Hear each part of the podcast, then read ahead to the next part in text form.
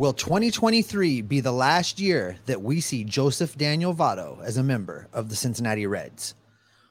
Would Votto accept a trade somewhere in 2023 to a contender for a chance to win a World Series ring? Might the front office pick up Kyle Farmer's $6 million option to keep him the shortstop for the Cincinnati Reds for the coming baseball season? Mo Egger is back to talk about all of that and a whole lot more right now on today's Locked On Reds. Hit it. You are Locked On Reds, your daily Cincinnati Reds podcast, part of the Locked On Podcast Network, your team every day. You are Locked On Reds with myself, Jeff Carr, and my co host, Stephen Offenbaker, and also Mo Egger. If you didn't get a chance to, make sure you check out the first part of Steve's conversation with Mo Egger yesterday as they take a look at uh, what the ownership of the Reds could do to actually repair their relationship with Reds fans. it's not a whole lot, but you are listening to the Locked On Reds and watching the Locked On Reds podcast. We are part of the Locked On Podcast Network, your team every day. Thanks as always for making us your first listen. We're free and available on all platforms. On the second part of Steve's conversation with Mo Egger, we're going to look at this offseason, look at a couple of key decisions that the Reds have to make, and we're going to get into a crystal ball. And we're going to see exactly whether or not Joey Votto is playing his last year as a Cincinnati Red. Kind of glad I wasn't there for this conversation, this part of this conversation. Anyway, we'll jump right into that right now. All right, well, let's shift this to some actual baseball moves and talks, things that have happened thus far. Uh, I want to start with the coaching changes that were announced last week, and and Jeff and I did a whole episode on this, Mo, and we we basically came away with the vibe that it's mostly a whole lot of nothing. It's a little bit of look, we did something. Uh, we never felt David Bell was in jeopardy and and this is where we are right now. They dismissed the five coaches. Uh, the one that stuck out to me the most, though, was uh, the overhaul that's afoot in the the medical group with changing the conditioning and the training and and trying to get more healthy, get the players. Uh, I guess they felt uh, were overly injured, and there was a lot of injuries this year. But the coaching changes as a whole, how do you view that? What's what's the lens that you look at that through? Stupid. and that's not fair because maybe they will bring in people who are better at those jobs than the people that they let go. I, I certainly will allow for those that for that to be possible. But did the Reds lose 100 games because Delino DeShields does a bad job coaching first base? No. Nope. they lost 100 games because they assembled a terrible team. no, were those players terrible because Lee Tunnell didn't do a good enough job charting the uh, how many warm up pitches Joel Kuhnel is throwing in the bullpen? No, they, they lost 100 games because Joel Kuhnel pitched in over 50 of them. That that's so. Now that that said, I certainly understand why.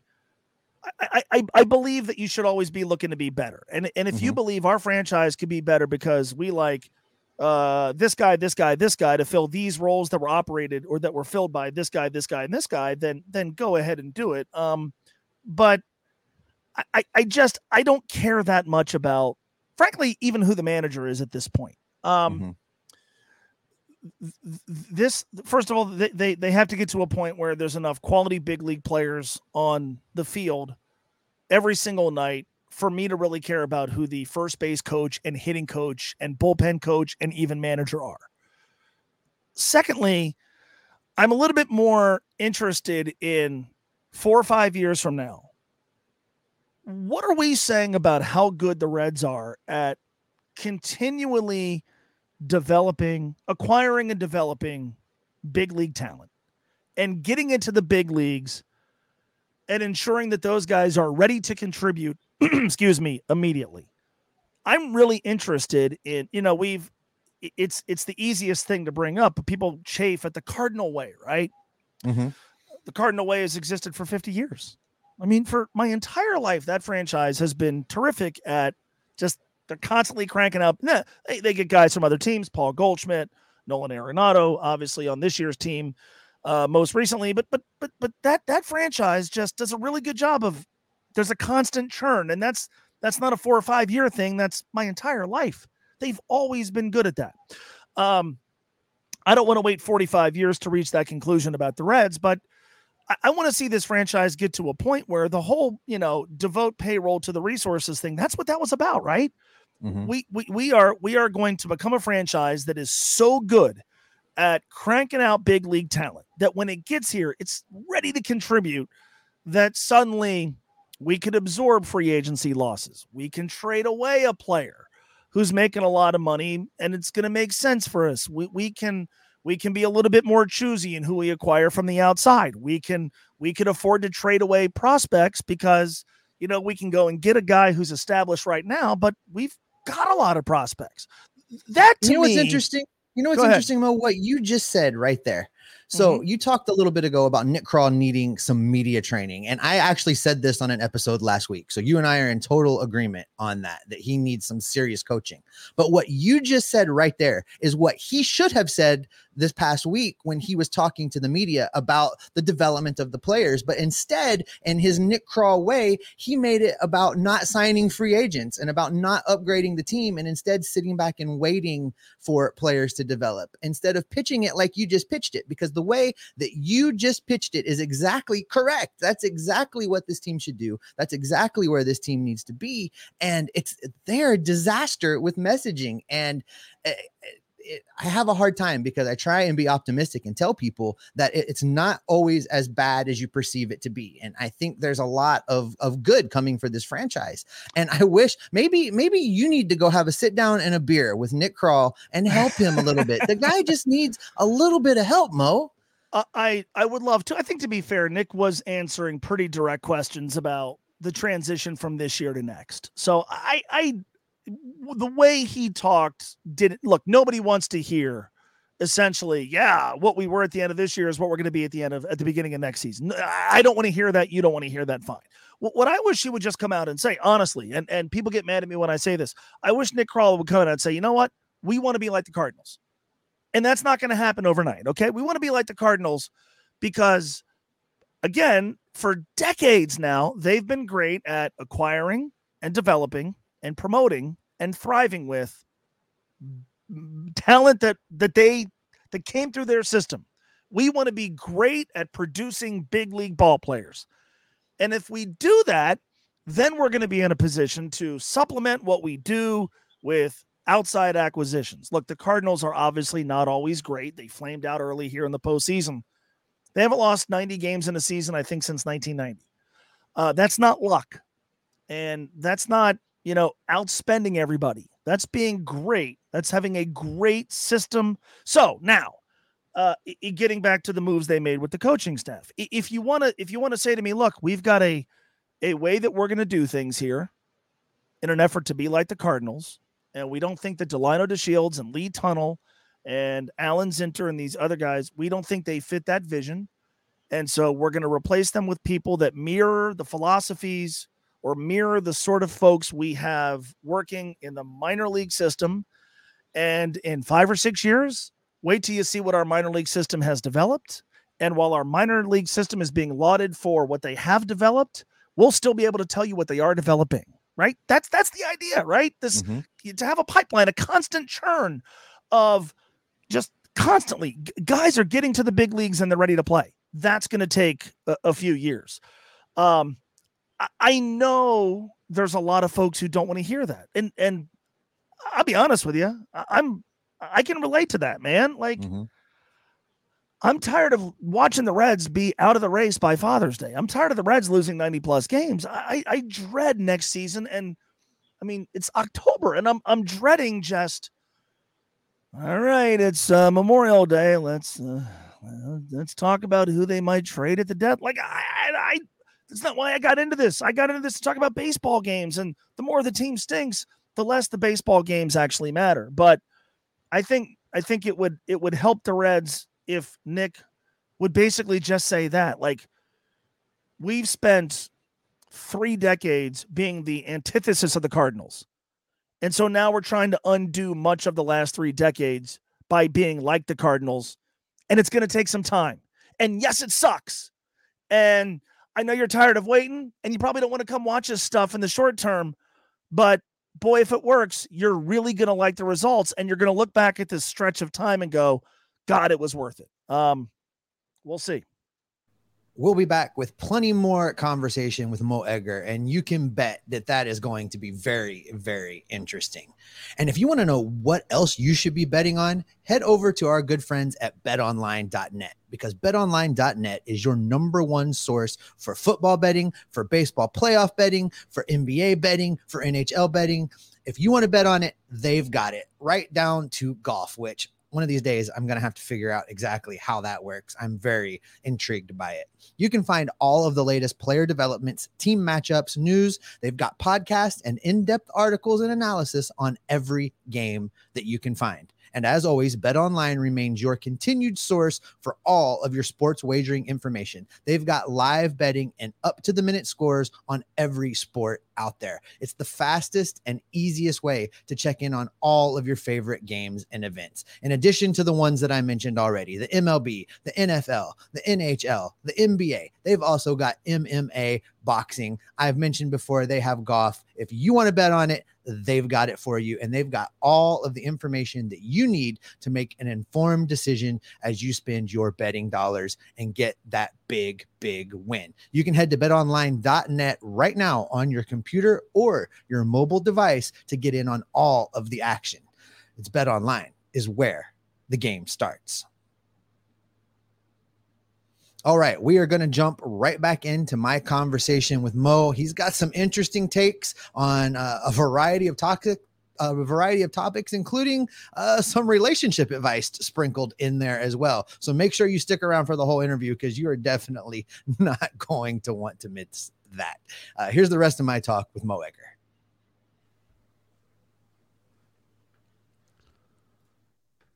Cool. Mm. Well, let's dial in on a couple specific players because I'm kind of interested to see how uh, a few things play out over the next this offseason and into the next. So I want to start with Kyle Farmer because I, I will be honest, I don't get some of the love affair that the city has with Kyle Farmer. And I think maybe some of it traces to the broadcast and, and one broadcaster in particular that really sings Kyle Farmer's praises all the time. In fact, went so far. And, it, and let's just call it, you know, when Barry Larkin said Kyle Farmer should be extended and get the C on his chest, uh, you know, it, it blew my mind because while I think Kyle Farmer has been, uh, performed admirably in in a couple different positions and his defense has been great uh, he has been consistently a below average major league hitter his entire time here and I don't get it. So his arb number comes out. He's at $6 million. The Reds face a decision now whether or not they're going to pick up that money. Here's my concern that they do pick up that money and pay Kyle Farmer the $6 million simply because they do not want another PR backlash uh, on top of PR backlash after PR backlash. What are your thoughts on Kyle Farmer, the player, and what they should do as far as picking up his ARB? Kyle Farmer's a fine player. Kyle Farmer represents what I think is what's cool about baseball, and that the Reds make this big trade with the Dodgers. We go crazy over Yasiel Puig. We get excited about Rihanna's ex-boyfriend. We talk about Alex Wood, and the guy who's still here is Kyle Farmer, the throw-in, the guy that nobody talked about. I think that's cool. Um, Kyle's had a nice run in Cincinnati. Kyle Farmer's not going to be playing shortstop or third base on an everyday basis the next time the Reds are good. Um, I think sometimes you have to give your fans credit. Okay, if if the Reds moved on from Kyle Farmer, and and I'm certainly not opposed to Kyle Farmer being on the baseball team next year, and it's not like they have a lot of heavy payroll commitments. And you know, let's be honest, Jose Barrero was a disaster, and so. Correct. If the idea was for Barrero to basically wrestle the gig away from Kyle Farmer, that did not happen if Kyle Farmer's on the team next season, it's six million dollars. What else are you going to do with the six million dollars? Um, you got to field a team. You could do worse than Kyle Farmer. At the same time, if they were to just go, look, we got as much out of you as we can. Thanks for everything. Peace out. We're going to non-tender. We're going to trade you, whatever it is. The backlash might be instant and it might be loud, and it would almost instantaneously go away. I, I think you have to give. I, I, I think sometimes what we do, and I, I'm as guilty of it as anybody, you um you kind of get caught up in listening to the loudest voices, right? The loudest voices are usually the wheels. first people to chime in. Your average Reds fan, I mean, let's be honest. If if you're still paying attention to this team after five 90 plus loss seasons since 2015, is the last straw really going to be trading Kyle Farmer? Is there somebody sitting on the fence right now about season tickets for next year who's like, honey, look, set that money aside. Don't know what I'm going to do with it yet. Might buy a 20 game package. Got to see what they do with Kyle Farmer. I mean, would folks get mad for a day? I guess so. And I, I don't know who you would replace him with, but I hope to God whatever they do with Kyle Farmer simply reflects how they feel about him as a player and his value relative to what he's looking to make. And his value maybe relative to what arbitration says he's going to get, or his value relative to what they could get for him in a, in a trade. If they they they should no longer be in the business of making decisions based on fan reaction. I mean, th- this is the time, honestly, in a weird way, this is the time to ignore your fans. They're gone. They're not coming back, right? At this Right. point, it's like worrying about pissing off your ex-wife. It's it's like if you know your your wife calls you and you're out, right? And you you're out later than you said you would, and she's pissed off. You might as well stay out. She's already upset. so like now's the time for the Reds to basically go, all right. So what are they going to do? Fly another billboard or fly an, another uh, put up another billboard encouraging me to sell the team? But people who aren't coming to the games are just not going to come to the games even more. So, you know, the, I the Kyle. I mean, honest to God, is is there anybody whose fandom is hinging on Kyle Farmer? Is there anybody who's like, look, honey, for Christmas, I want the Kyle Farmer jersey? Who, if he doesn't get it because he's now a Dodger or a White Sox, is gonna just, you know, lose his mind? No. Uh, folks will And move and- on very quickly from Kyle Farmer if he's not here. And again, I have no major issue with him being on the team. Uh, spending six million dollars on him for next season at face value to me doesn't make a lot of sense. But they do need to field a team next year. And as much as I think it's silly to suggest that Kyle Farmer's the guy you wanted shortstop every day for the next four or five years, what do you got that's better next season? It's I don't think it's Jose Barrero. So I, whatever That's- they that's fair do, point. whatever they do, it can't be because they're worried that it's going to piss people off because people are already pissed off. And and I just want to say that the the Locked On Reds podcast does not endorse Mo Egger's relationship advice. If your wife is mad at you, don't stay out and provoke her more. I'm just saying, she will become your ex-wife. Look, man, I've I've done this before. Hey, are you coming home? No. Well, I'm going to bed. Okay, well then I'm really not coming home. Well, so I could watch you snore? No. I'm out. I'm having a good time. You want to be pissed off in the morning? We'll talk about it then. I, I but it, I mean, it's it's true, right? With this team, right? Like, It- it oh, is. fans are going to be mad. Oh. They're already mad. Oh, okay. oh no, they're going to be madder.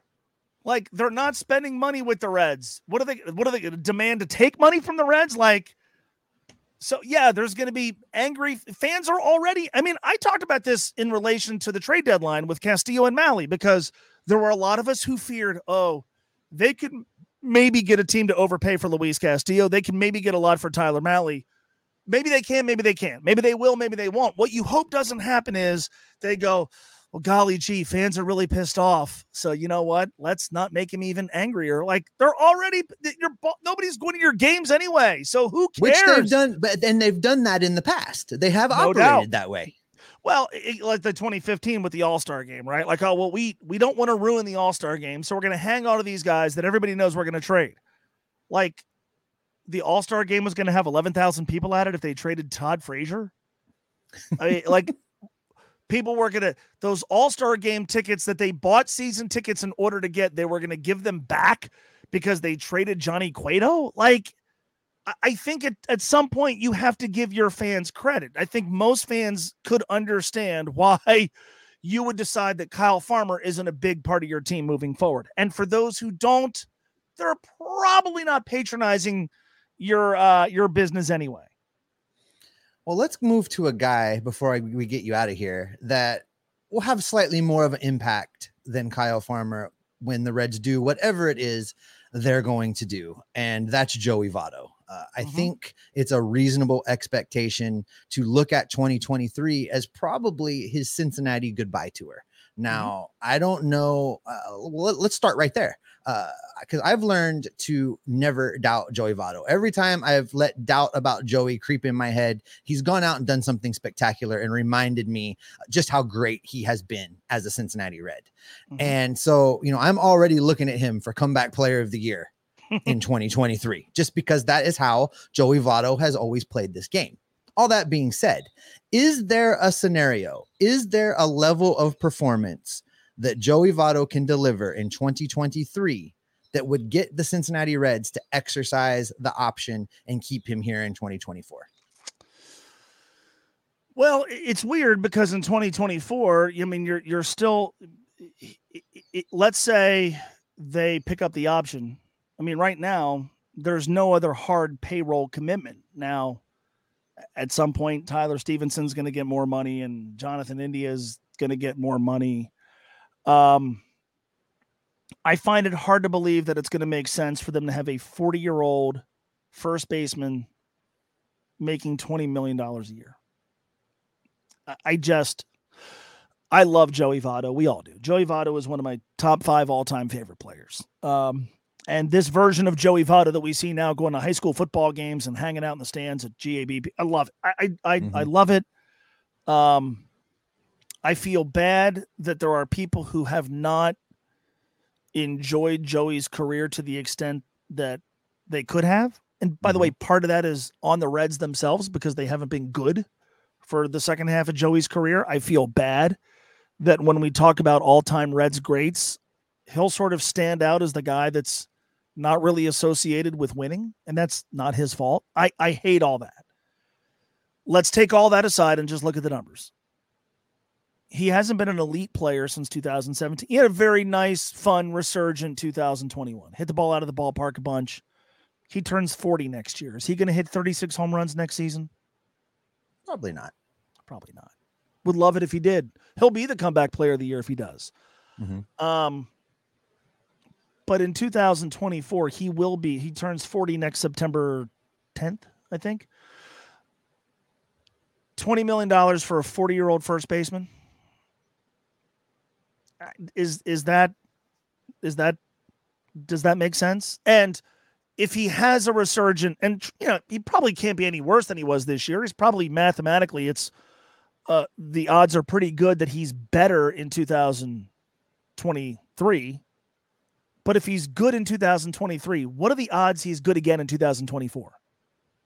So to me, if he has a resurgent season, I say we enjoy it for what it is, which is a chance for him to leave the Cincinnati Reds as still a productive player. Now, you can decline the option. Joey can hit free agency, and he could say, look, boy, you know what? The, the core of this team is pretty good, and I do want to retire as a Red. I'd like to keep playing. I know it doesn't make sense for me to, for you guys to pay me 20 mil, but is there a role off the bench where I play against righties? Uh, I DH here and there, and you pay me a fraction of 20 mil. If I was Joey, I wouldn't do that because, hey, you know, my options. But, but in, is there a world where that's possible? Well, if you take him at face value that he wants to remain a Cincinnati Red, okay. But in the absence of that, again, if he's good in 2023, that doesn't necessarily mean he's going to repeat it in 2024. It's just not how how it works. I mean, players usually age in a way that their statistics pale in comparison to what they used to be. That's been the case for a while now. Why would that change over a two year period? So, what I think should happen, and I couldn't tell you if I think this will happen or won't happen because you've talked about you've learned not to bet against Joey Votto. I've learned not to really predict anything about Joey Votto Um, because I remember 10 years ago, you know, he was as good as gone, right? Well, still here. Um, if he has a terrific 2023, I I think that's a chance to send Joey out on a positive note. He was still a productive player. He bolstered his Hall of Fame chances. You could have a special Joey Votto celebration at the end of the year, and maybe it coincides with the team performing better and a feeling that by the end of the season, like the franchise has turned a little bit. But but I I really struggle with the idea that he should be a part of this franchise moving forward at the kind of money. It just take take what you've come to expect and know about Joey. Take what we all we all love him. I mean, at this point, if you're a Reds fan and you don't love Joey Votto, you've just chosen to do that. He he mm-hmm. could never win you over. Um, a remarkable career. It should be commemorated in the in the in the in the correct way. What I think would be interesting about the scenario of Joey having a resurgent season, though, is um, the Reds are probably still not going to be contenders.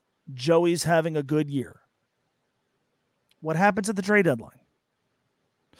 Because for, for years, folks who have said, well, God, if, if the Reds could just trade Joey, and you've heard from those people, Steve, I know I have. Well, mm-hmm. nobody wanted to make a long term investment in a guy in his late 30s making 25 mil a year. But if you're a team in the hunt and you're looking for a bat, maybe it's a part time bat, and the Reds are still not even close to contention, and there's Joey Votto, and now all you got to do is pay him for two months and decline the team option for next year. Now, Joey could obviously say no to any trade. He has said he wants to retire a Red. He's also said he wants to win a World Series.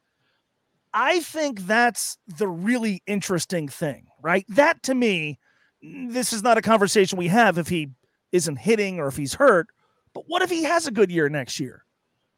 Does Nick Krall get offers for Joey Votto? from a team looking to just add a bat, bolster their bench. And when they come to Joey with any potential offer, what does he say? Well, I know it will break my heart as uh, as much love as I have for this team, and as much as I have enjoyed Joey Votto uh, as a member of the Cincinnati Reds. Uh, it would break my heart, and at the same time, if he can go get a ring, I say, good for him. Go get it. That's right. that's really what I think. And and he, you know, it's up to him at that point, right? I mean, he mm-hmm. he could say not interested.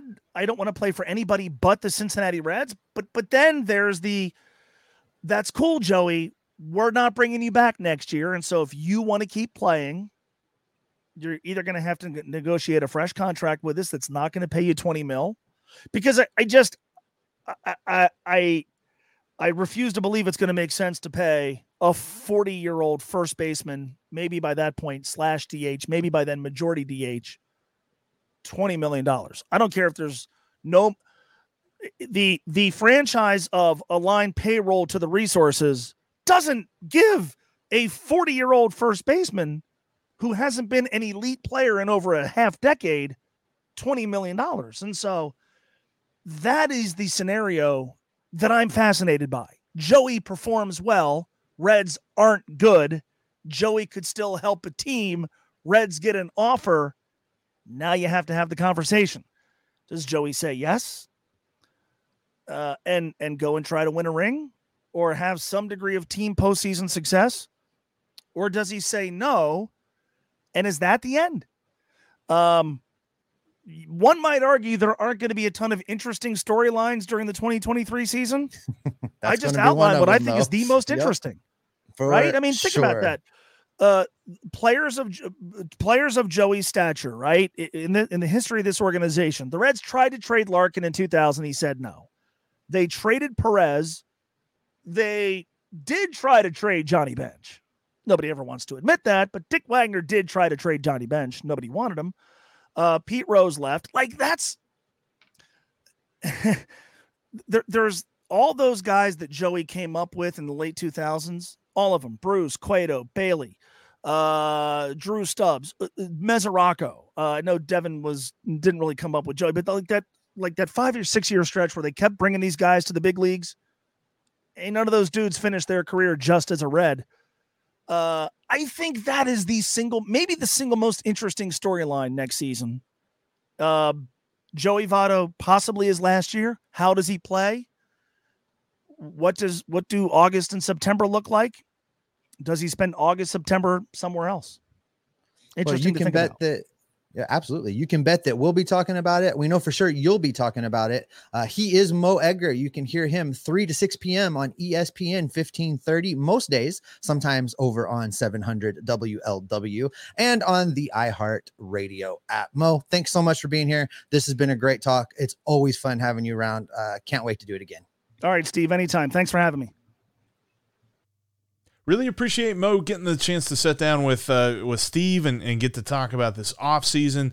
They did a great job these last couple of days looking at the just the terrible image that Reds fans have of ownership and if there's any way they can repair that at all. Plus, the the talk of the players, whether Joey Votto, we're, we're seeing him in his last years a Red, or you know Kyle Farmer, what's he? What are the Reds going to do with him? All of that great stuff. If you missed any of it, make sure you check part one out. That was yesterday on the podcast. And by the way, coming up tomorrow, we are going to dig into some very mm, let, us call it. Um, yeah, we're we're gonna we're gonna rehash this season.